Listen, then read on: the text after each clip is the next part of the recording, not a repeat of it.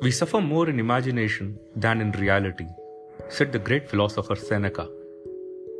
Hello, everybody, this is Arun Chakapa back with my podcast. Life is full of surprises, with so many variables that are outside of our control. For example, just a while ago, the elephant in the room was COVID 19. No one could have guessed it would have been this bad. The only thing that's certain about life is how uncertain it is. In this uncertain life, there's a school of thought that lays down the path on how to navigate this uncertain existence.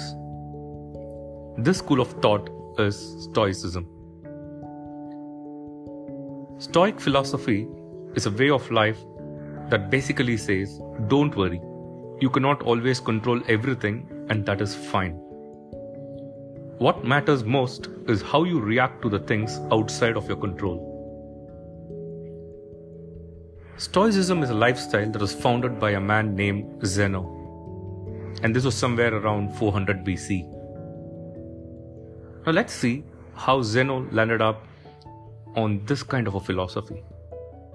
One day, Zeno was transporting his goods, and the next thing that happened to him was he got shipwrecked, lost all his goods, and then was stranded in Athens.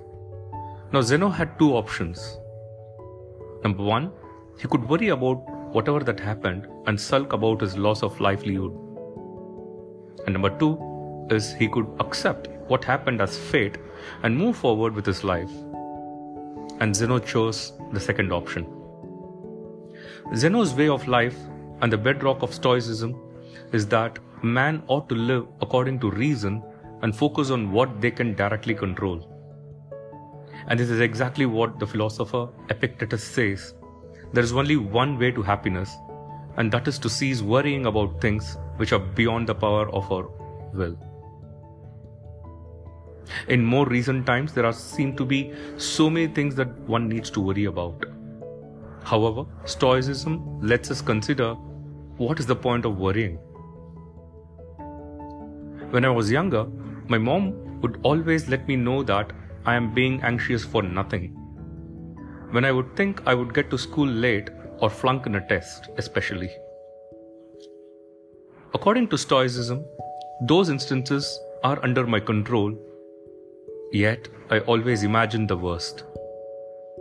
And this is exactly what Seneca states we suffer more in imagination than in reality.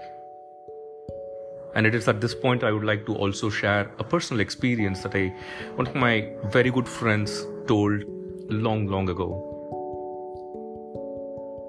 And he said, Why do you need to worry? If something happens, it's always for betterment. So, friends, let's not suffer in imagination than in reality. This article is from a very interesting URL called the youthaspiring.com and the title of this particular article was Stoicism Philosophy for Youths How to Navigate Your Life in a World of Uncertainty by Fikayomi. Happy reading.